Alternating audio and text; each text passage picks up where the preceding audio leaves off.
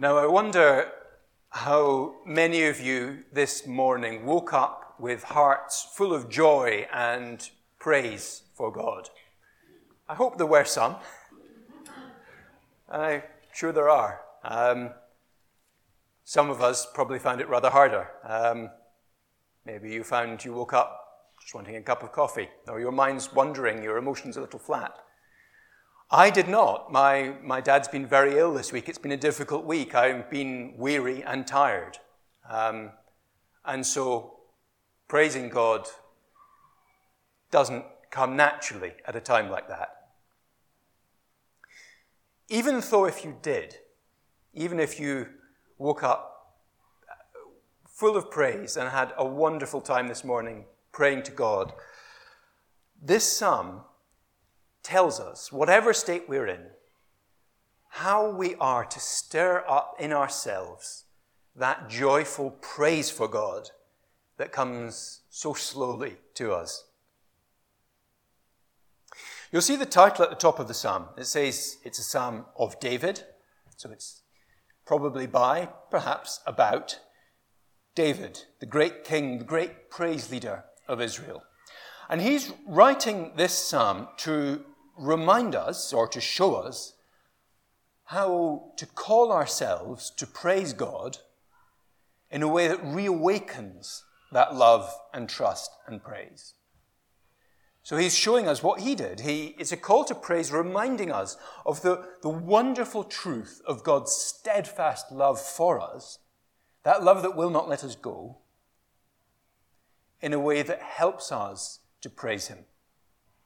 Now, if you're not a Christian, uh, or if you're not sure whether you're a Christian or not, you might not immediately be desperate to learn how to feel praise God with a full heart.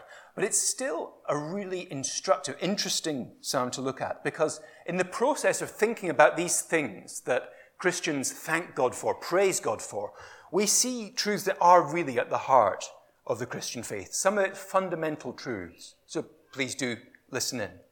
And I hope you'll discover for yourself just how good our God is. We're going to look at the psalm in four separate pieces. Firstly, verses 1 to 5, which, which are a call to praise the God who loves us personally, individually. 1 to 5. And then 6 through to 19 are a call to praise the God who loves forever, who loves all his people forever. We'll have a, a sort of pause on 17 to 18 and ask who this wonderful love of God we're talking about is for. And then 20 to 22, finally, our fourth part, calling others to praise God for his love. So, firstly, that call to praise God, the God who loves us, who loves you, 1 to 5. When we struggle to pray or to worship, or we find our minds wandering as we sing a hymn, it's often best to simply start by reminding ourselves repeatedly what God has done for us. And that's what's happening here. You look at, at the opening words. He repeatedly calls himself to worship. Praise the Lord, O my soul. All my inmost being, praise his holy name. Praise the Lord, O my soul. He's preaching to himself, basically. He's saying, Soul, you don't feel like praising God right now, but praise God all the same. He wants his heart and his mind. He doesn't just want to be praising God with his lips, with just with his words, just as he sings or as he prays. He wants to praise from the very heart of who he is. Praise God. In other words, say how good God is. And he says it repeatedly. You'll see that. Not just once. He doesn't just say, Praise the Lord, O my soul. Because sometimes when your heart is cold or flat, it takes a little bit more than saying it once to actually encourage yourself to get going. And he reminds himself why he should praise. He says, Forget not all his benefits. In other words, all the things he's done for you, don't forget them. So easy, isn't it, to forget what God has done for us? And so often the reason we are slow to praise God is precisely that. We have forgotten what He's done for us. So he goes through the list. He reminds himself what, he, what God has done for him. Verse 3 who forgives all your sins. It's the most basic of all, really. God has forgiven all my sins, all that's wrong in what I've done and in who I am and in my heart. He heals all your diseases. Now, we don't know, was he looking back to particular prayers for healing when he was ill that were answered? Quite likely. But all the same, he's also someone who knows that for every believer there is a day when every sickness and illness will be healed and done away with. After all, the, the prophet Isaiah would later say, when he was talking about the one who was pierced for our transgressions, Jesus Christ, that with his wounds we are healed. And then he goes on, he says, Who redeems your life from the pit. Now, the pit is a picture of death.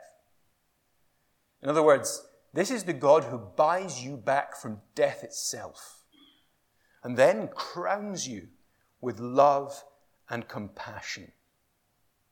We have the glory, that's a crown is, the glory of being loved by God Himself, who satisfies your desires with good things, verse 5, so that your youth is renewed like the eagles.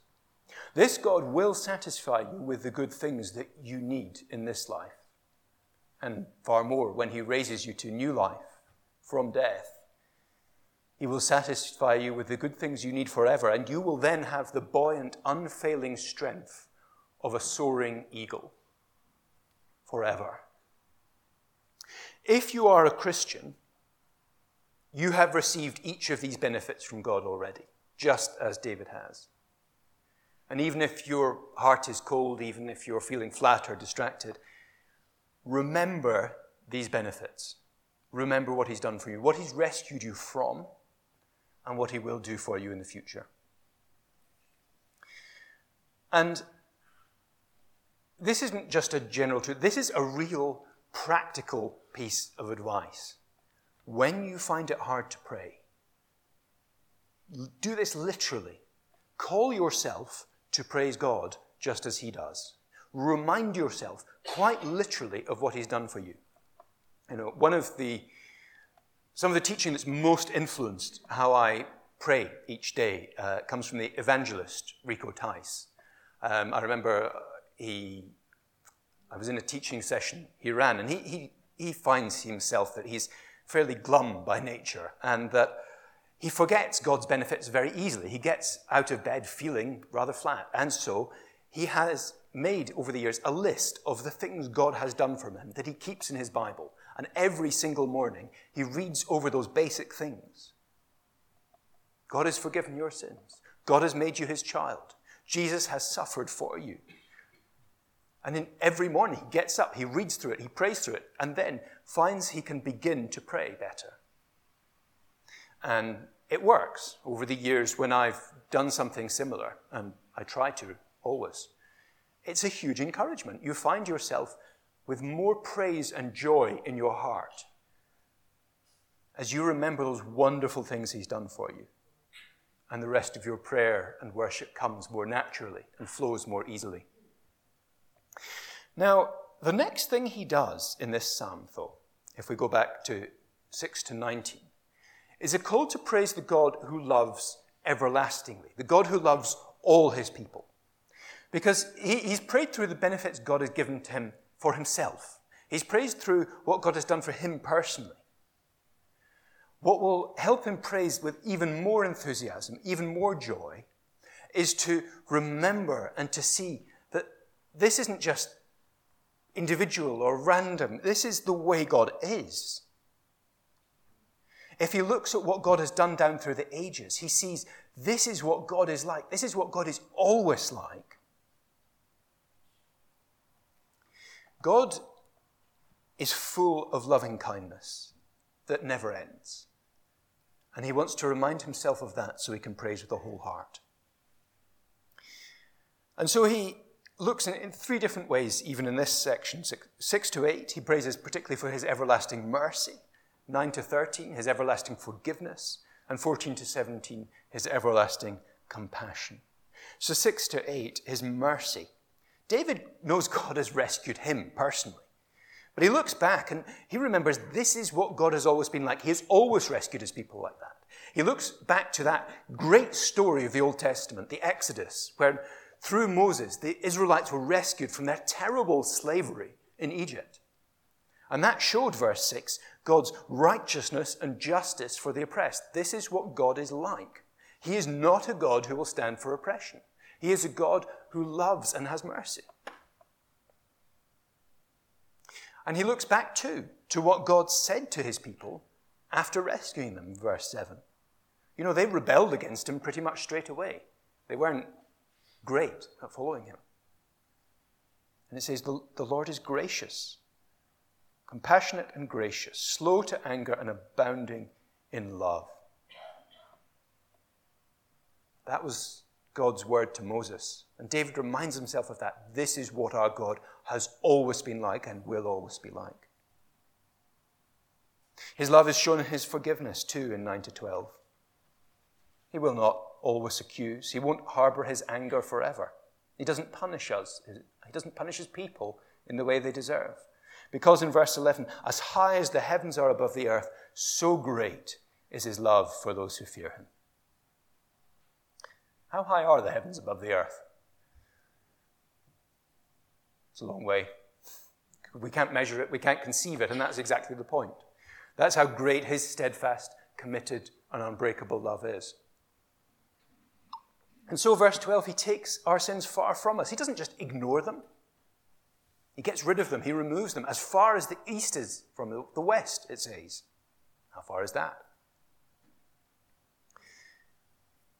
And of course, David could only see how that would happen in a shadowy sort of way. But we, after the New Testament, we know exactly how Jesus died to carry away those sins, to take them on his shoulders, to take our sins away from us forever. That forgiveness is something that God has given his people all through the ages. And then in 13 to 17, God's love has always been shown in his compassion. God is full of the compassion of a father, verse 13. Uh, why is that? It's, it's for a slightly surprising reason. He remembers that we are dust. If you've been to a funeral, um, you'll have heard the words, Dust you are, and to dust you shall return. I've said those words a good few times over the last couple of years. When God looks at you, He knows you, He sees what you're like, He sees you don't deserve Him, but He also sees you need Him. He sees your fragility, He sees your weakness. Verse 15, you know, we, we pass away as quickly as grass or flowers under the hot sun of Palestine. Or, you know, maybe you've sometimes left a plant in a hot porch or a greenhouse without the door open, come back to find it brown and dead. That's the picture. Life is full of wonderful things. And then the moment it's gone. And it says, its place remembers it no more. Uh, I wonder if you know who lived on your street 70 years ago in your house, perhaps, if your house is that old. We certainly don't. Um, and the reality is that in 70 years, I'm guessing, no one will remember I lived where I live now either. Some of you will know, I know, what it's like to lie in a hospital bed and realize you're just not that far from death. It could, wouldn't take much. That's our fragility. And God sees it. And verse 17 it says, but from everlasting to everlasting, the Lord's love is with those who fear him. Now, that means, of course, that all through the ages he's been, had that love to each and every person, but it means more than that. His love for you will never die, it will never weaken, it will never fade, and it will never weary. Everything we see around us will crumble away.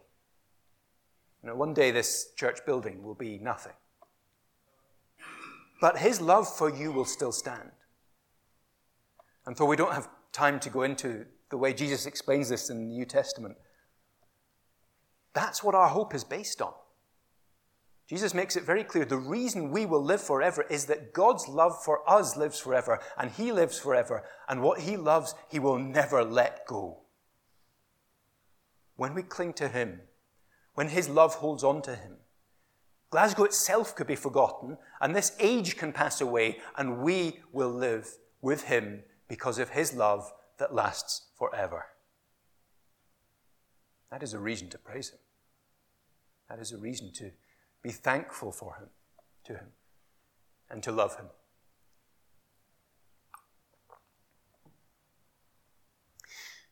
Now, thirdly, we need to ask a question at this point in the psalm who this love is for. particularly see the answer really in 17 and 18. Will he hold on to you and me with that everlasting love? That's a question knowing, worth knowing the answer to. And the psalm actually says it quite clearly. Verse 11, first of all, those who fear him. Verse 13, those who fear him. Verse 17, those who fear him. And that seems rather strange to us, doesn't it? You know, this is a prayer about love and forgiveness and compassion, and it's talking about fear. Isn't fear to do with punishment? 1 John. And it's easy for us just to rush over this, to explain it away, just to say, oh, it's just talking about being reverent, reverence, awe perhaps. But there is more to it than that, and there's always more to that in the Bible about fear. There are two kinds of fear in the Bible. One is I suppose the kind we're used to, bad kind. The kind of fear that has a note of anxiety in it. You know, you just don't know whether things are going to go badly. You don't know what the doctor's going to say. You don't know whether that slightly scary person at the bus stop is going to come up to you or not. And then there's the good fear, which is pretty much only ever really possible with God Himself. The fear of someone totally reliable and totally loving, and yet scarily awesome. I, I had a teacher at school, Mr. Waller. Um, I owe him a rather lot, actually. He was an amazing teacher. He was one of those teachers, and I'm sure you had one like it, who never really had to raise his voice. You probably had the other kind as well, the kind who have to shout and scream to get their way, and you never quite know if they're going to fly off the handle, and you never quite know if they're going to be fair. Mr. Waller was not like that. Um, there's something so special about him that when the school disciplinary system failed and the deputy head couldn't deal with the toughest troublemakers in the school, really bolshy, nasty, didn't want to be around them, they just send them to Mr. Waller. And as soon as they came into his presence, they're like little lambs.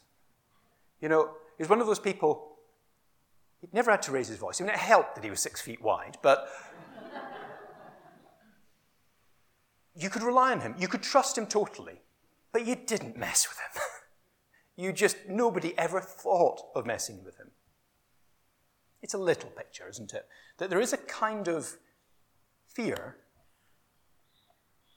a kind of attitude towards God that just in a ways that we would never want to mess with this God. We would never want to put at risk these wonderful things that He offers to give us. And at the same time, remembering he is the awesome God who commands the armies of angels, the one who made the heavens and earth by a word. We wouldn't want to mess with him.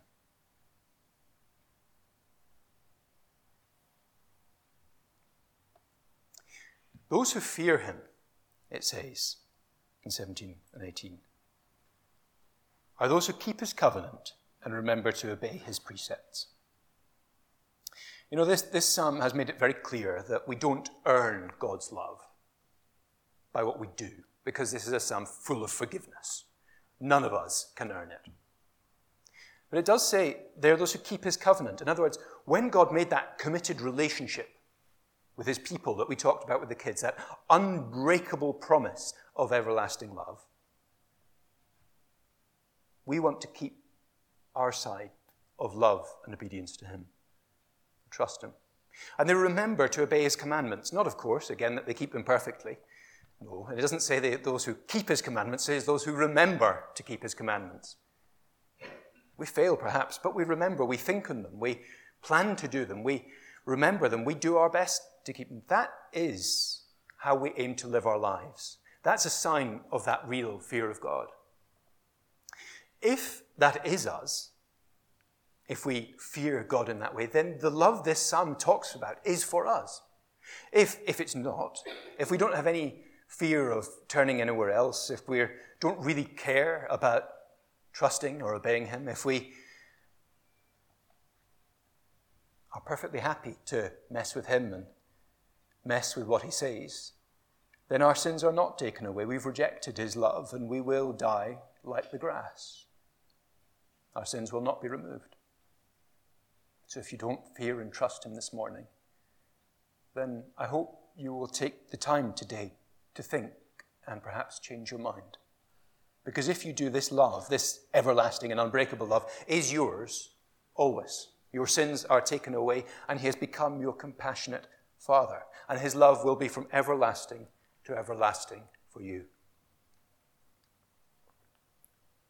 Now, finally, in, in 20 to 22. When we thank God for what he has done for us, we praised him for his goodness. And when by remembering what he's done for us, we begin to praise more naturally, more gladly, with more of our hearts, we will fairly quickly discover we want other people to praise him too. We want to call other people to praise him too. We want them to, not just for sake or form, we want them to feel how good he is. We want them to know just how wonderful, how kind, and how loving he is. And that's what, what David does. He turns outward. And he's not just content with all people praising. 22, he says, Praise the Lord, all his works, everywhere in his dominion. I want everything, everyone, everywhere to praise this God. David says, Praise the Lord, all his works. The surprising thing is he, how far he goes. You know, you might expect him to say, and, you know, standing up here, I'm tempted to say, you want to go and tell other people, and you will, absolutely. If your heart is full of praise, you want other people to know God and praise Him too. David actually goes a step further. He is going to tell the angels to praise God. Verse 20 Praise the Lord, O you His angels, you mighty ones who do His bidding, who obey the voice of His word. There are a couple of hymns based on this psalm. Uh, we're going to sing one of them in a minute, actually. And Praise My Soul, the King of Heaven. Um, all of the hymns that look at this psalm change round these verses. They think it's a you know I can't tell the angels what to do. They, so they, they change it around and say, "Angels, could you help us to adore God?" That's understandable. I hope the angels do help us to adore God, but that's not what it says here. It says, "Praise the Lord, you His angels." These angels are no post- picture postcard angels, of course. They're not too fluffy. These are the mighty ones of the heavenly places, God's warrior champions, the opponents of the devil. They are, verse 21, his hosts, in other words, his armies. The angel armies round the throne of God who have been praising God since before the world began. And we, you and me, little me, we are to call them to praise God. They see all of God's splendor, all his glory, all his wonder, all his goodness, his purity, his love. They have known his help and his strength from far before we were born. But you, if you are a Christian, have something they do not know and have never felt. The New Testament, Peter calls it a mystery into which angels long to look. Through us, Ephesians says, the wisdom of God is made known to the rulers and authorities in the heavenly places. And what they don't know is exactly what we've been thinking about all morning. An angel is sinless. They have never needed forgiveness in the way you have. They're also not fragile like us. They've never needed the compassion of God in the way that you and I have. They have never tasted his forgiveness or his patience. They've never felt his gentleness when they are weak and weary and tired and teary. So if you know God's forgiveness, his compassion, you have a message for the angels themselves. And one day, you will stand before the throne of God and praise him with them. And your praise, what you can praise God for, will give them fuel for their eternal praise of God.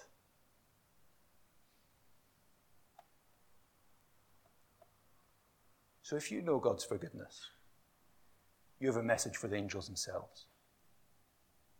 And you too will sing and praise them, him through all the ages, and you will be crowned with steadfast love and mercy. You'll be renewed in youth by his goodness. You'll be held by his steadfast love, that love which will not let you go from everlasting to everlasting. And you will call those angels to praise our great God whose love did not let you go. And if those thoughts are enough to call the angels to praise God, then they are enough to call us to when we get out of bed on the wrong side tomorrow morning, desperately needing a cup of coffee. These truths are truths which, if we insist on them, tell ourselves, however reluctant we are to believe it, these are wonderful things that will help us to praise our God. Then our hearts will be more filled with praise than they were before. Let's pray.